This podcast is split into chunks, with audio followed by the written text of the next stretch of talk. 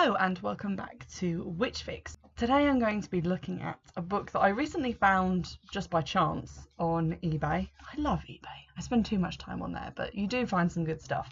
And this is a book that I've actually kind of wanted to own ever since I was about 10, 11, first getting interested in witchcraft. I remember there used to be a massive section of witchcraft books, spell books, spell kits in Ottakar's, which was a bookshop where when I was younger and has since obviously folded and you can't find them anymore. But it used to be my favourite bookshop because it, albeit it was a chain, it felt like one of those oldie worldy bookshops. There were really comfy chairs in there. And when we were teenagers and going out on our shopping trips in inverted quote marks we had like a tenner and we had to be in town for four hours before we could be picked up it was one of the places we could go and sit and have a chat without having to spend any money so that was pretty great that may be why they folded. I feel bad now. But anyway, uh, so these are books that I've always wanted to own, and they are the Witch's Brew collection. And what the reason why I wanted to own them was purely aesthetic. They are sort of palm-sized books with very antique-looking water marbled covers, and they tie together with little ribbons to keep them closed. And the pages inside are very, um, they feel like that sort of handmade paper, very thick, and they have roughened edges from as if they've been cut by hand.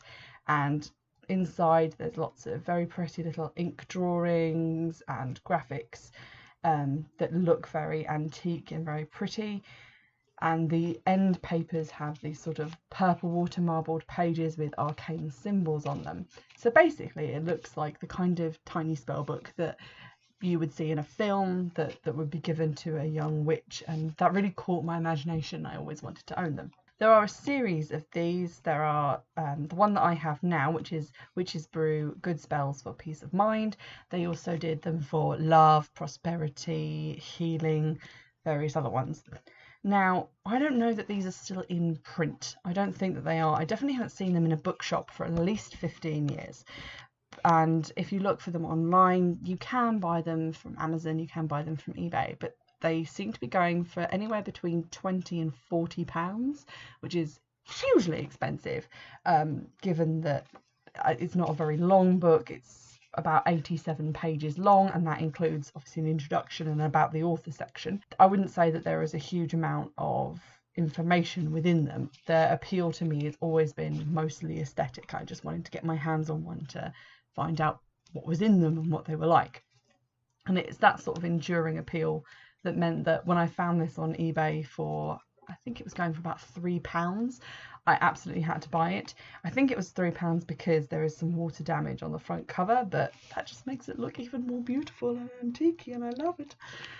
I'm just a sucker for those things. And I think this one was originally purchased from a metaphysical shop in Norfolk of all places because there's a sticker on the back that says so. Having spent quite a bit of time describing the, the actual prettiness of the book to you, and it's, it is very pretty, I have to admit.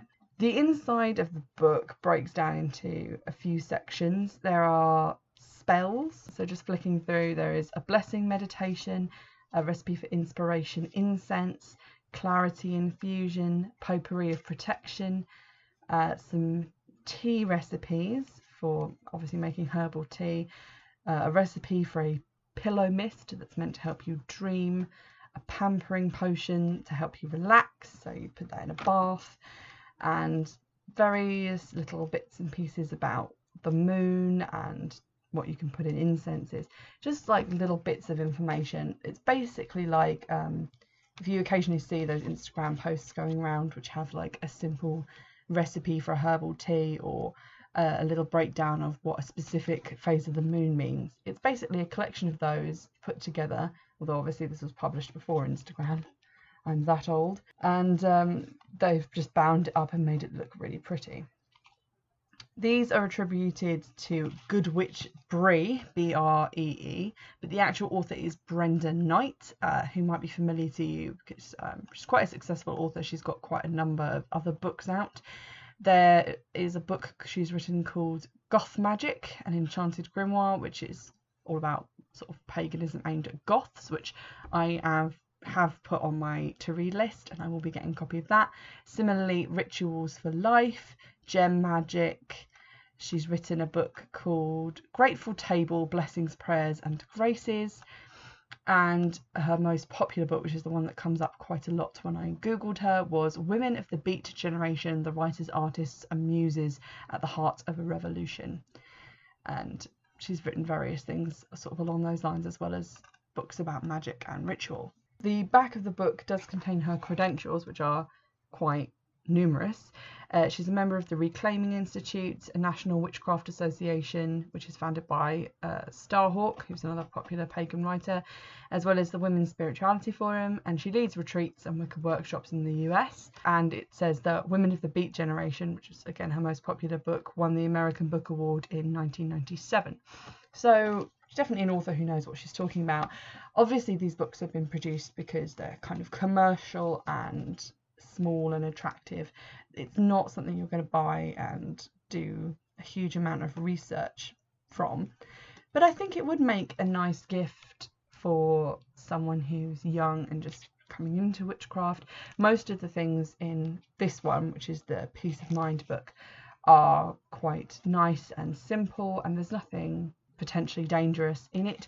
It's all about mixing essential oils and doing things for dreaming and relaxation.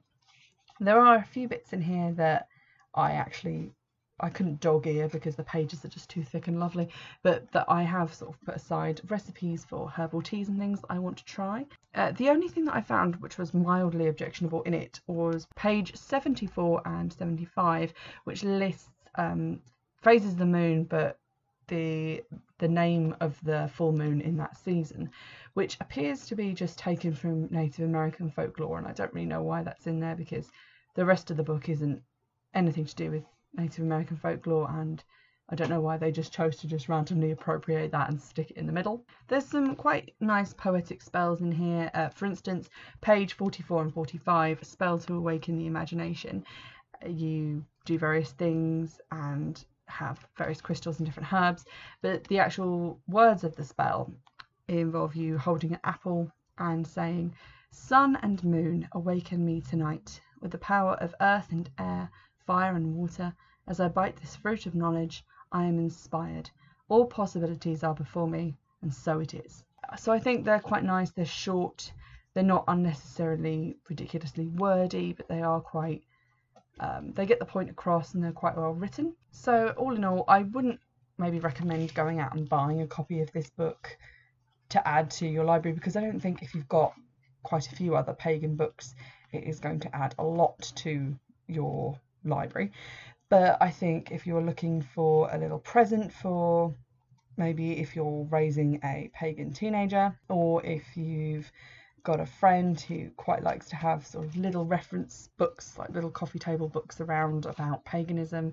It might be good for them. Of course, the, the high price tag on even used versions of this book is quite prohibitive, but I was very happy to get my hands on a copy of it after all this time of just wondering, you know, what they were like. Because when they were in Ottakar's, they were shrink wrapped and you couldn't open them. And I was always like really, really curious. These were also always near these spell kits that they used to do, which were in sort of little black cardboard tubes, like the um, tubes you got in like the inside of a toilet roll, but with like a cap on the top. And they'd be like, I've never bought one of those either, but I was always curious about them. They were just like different spells for different things, the kind of spells you find in teen witch books. So like spells to pass a test, um, a love spell, this, that, and the other, just in this little black cap tube. And I haven't seen any of those around for the longest time, so I guess they just don't make them anymore. But uh, I live in hope that I'll come across them just for the nostalgia factor. Uh, some of the questions that this book kind of raised for me is starting with the title.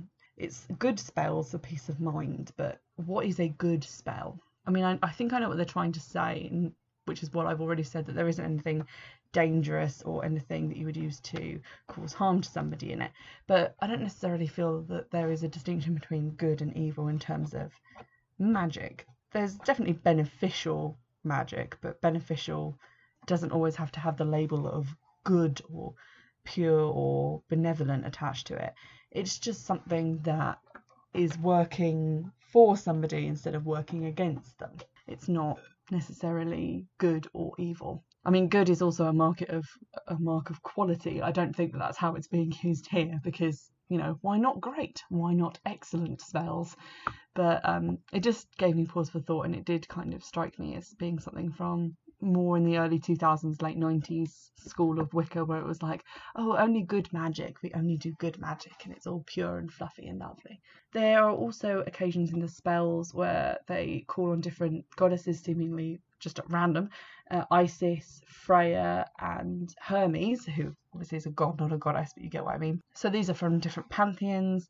It doesn't even really tell you what pantheon they are from when you're calling on them or really much about them, which is again something from those sort of early 2000s mixture of spells books that are just about a, a, list of spells that you can perform. They would just call on whatever deity the author looked up to use.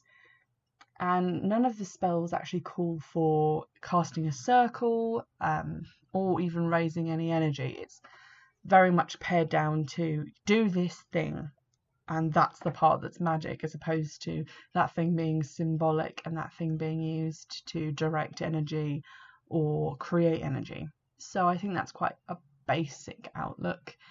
Obviously, if you took the spells and you perform them in a way where you were raising energy and, and using it throughout that and using visualization, it'd probably be more effective than just biting into an apple, turning three quarters clockwise, saying a spell, and then going home um, there is kind of a mixture of that. Like there's a lot of traditional folklore things that say like get a string of rowan berries and hang it in your home for good luck. And of course nowadays in like paganism, what we do is charge that with energy or put it in a circle and dedicate it um, and imbue it with more energy, as opposed to just making the thing and having that thing have all the power in it and putting that in a corner and just saying, oh well, jobs are good and we've we've made this string of berries and that's fine. So I think that that's what this book reads more as. It's more about that kind of folklore thing of just, you know, nail a horseshoe to the wall and that's fine. You don't need to do a ritual as well. That's perfectly valid and it doesn't, to its credit, say anything in the book about it being Wicca or paganism where those things of like casting a circle and raising energy are from. But it did just sort of make me wonder if they just left that out because they were keeping it to a very short number of pages to be presented in this very cute and neat little package. I don't know if I'm going to be able to get other ones from the Witches uh, Brew series, the sort of love, prosperity, healing, all the rest of them, because competition is fierce for these on eBay. I don't even know how I managed to get the one that I did get. And I have since been quite firmly rebuffed in trying to get the healing book. Um, the bidding on that went sky high. Like these are just quite hot ticket items on there at the moment. But I will definitely be looking at more books by Brenda Knight. Um, the Goth Magic book is definitely on my to read list, as is Rituals for Life, and those seem to be much more affordable. They're sort of under £3 if you want to buy a used copy. Um, so those would be the ones that I would say if you're going to just read something by this author just to try her out, I would suggest those ones. I haven't read them yet, so they could be awful, but I think generally you're going to get more content from an actual book than this, which is I would fall short of calling this a book. I would say it's more of a sort of decorative or um, frivolous item as opposed to an actual book that you could study and learn from. But um, it is definitely enjoyable to look at, and I have to admit that I did put some crystals around it and take a little picture for my Instagram. But please don't judge me, I'm only human. I hope you've enjoyed this episode, and remember you can follow me on Twitter at Witchfix and get in touch on email, which is witchfixpodcast at gmail.com. You can also donate to Patreon, which you'll find a link for that in the description. And I'll see you next time for another episode. Bye!